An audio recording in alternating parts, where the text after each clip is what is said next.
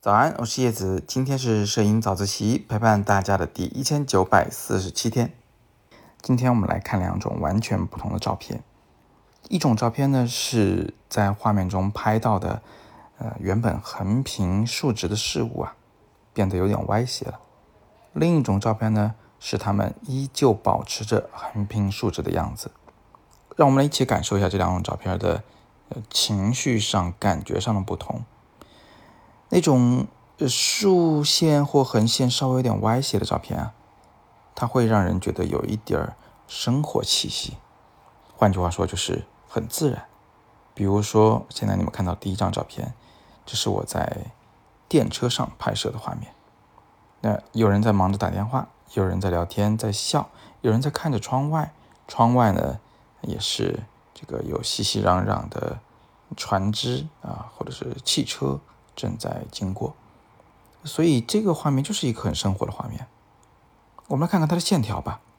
呃，横着的线条呢，现在基本上就没有横着的，对吧？都是非常斜的。顶上的手把手非常的斜。呃，这个所有的车窗靠下面的底边的那条线呢，也非常的斜，一个是向上，一个向下。那竖线条呢？竖线条左侧，你看最左边啊，那个门的线条，它是。往右稍许有一点点倒过来的，角度不大，可能有个一度角，差不多了。那最右边的门的线条呢？哎，居然也不是竖直的，而是你看往左侧啊倒了那么一度角左右。也就是说，现在左右两侧的门的线条都往中间倒一点点，就是这一点点的倾倒啊，就会让这种照片看上去呢，它是生活的，是自然的，很像我们。就平时自己在眼睛里看到的世界，而另外一种照片呢，就截然不同了。那我们拍摄的那些原本就横平竖直的事物，哪怕是再稀松平常，到了照片里面，它如果还是横平竖直的，结果就会有一种仪式感。为什么会有仪式感呢？我想横和竖如此的这个规矩啊。确实会给我们带来一种，就是，呃，被精心构图的感觉。那种感觉就是，嗯，拍照的人一定花了很长的时间在这儿摆弄相机，拍出这么规范的画面，那一定有所目的。这照片肯定不能是随手拍的，它很像是刻意为之，是经过长期训练的人刻意为之的画面。所以横平竖直。会让人觉得非常的规矩，非常的有仪式感。当然了，所谓的横平竖直的画面其实也分啊，呃，也可能有的呢是只是竖直，但横不见得平。而，更极端的一种呢，就是就横的和竖的都是平平整整的。那这种照片怎么拍？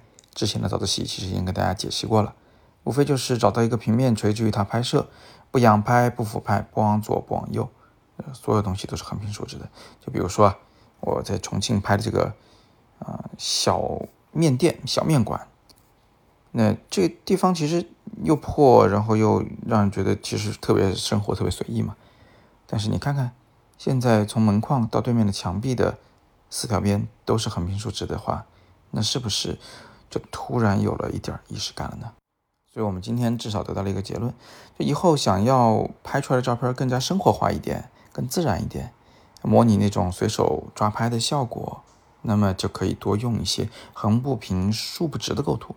但如果你想把一个稀松平常的事物变得更有仪式感，让人凝视它去揣测你的拍摄意图，那么就可以尽量做到横平竖直的规范构图。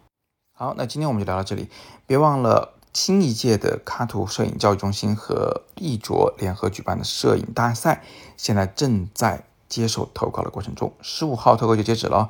怎么样去投稿？比赛有什么要求？都可以来看今天微信公众号“摄影早自习”的第二条图文链接。欢迎你的投稿，大奖等你拿。今天是摄影早自习陪伴大家的第一千九百四十七天，我是叶子。每天早上六点半，微信公众号喜马拉雅的“摄影早自习”栏目，不见不散。